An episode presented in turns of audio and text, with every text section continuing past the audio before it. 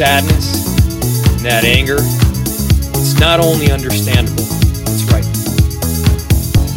It's a reflection of the truth that our black community has lived. While not from lived experience, that sadness must also be understood by our non black communities. To ignore it, to toss it out, would be to ignore values we all claim to have that are all the more important during the time of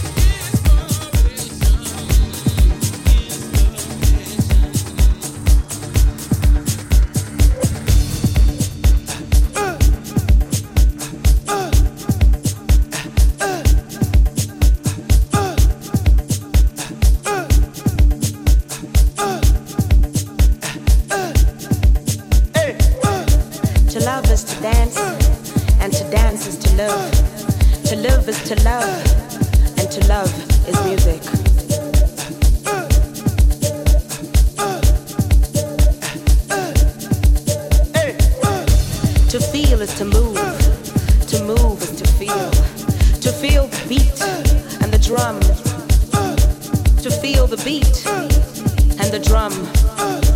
To feel the beat and the drum.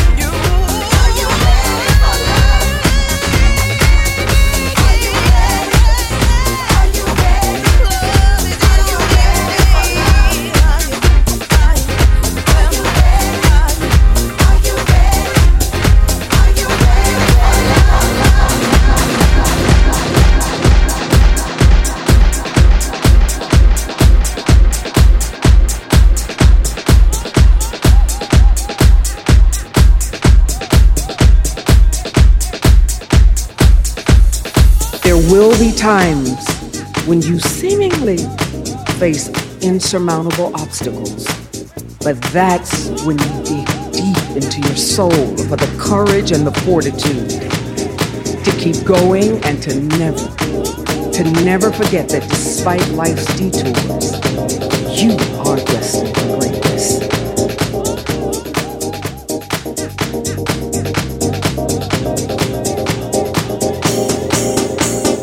There will be times when you seemingly face insurmountable obstacles, but that's when you dig deep into your soul for the courage and the fortitude to keep going and to never, to never forget that despite life's detours, you are destined for greatness.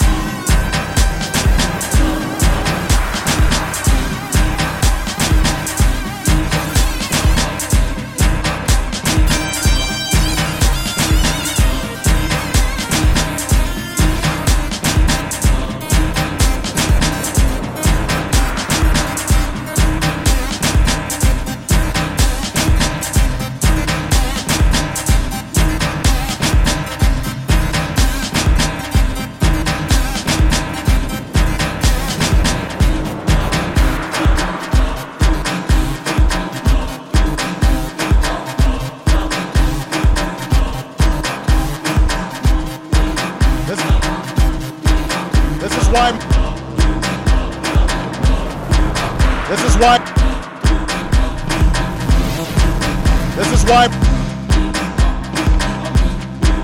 This is why.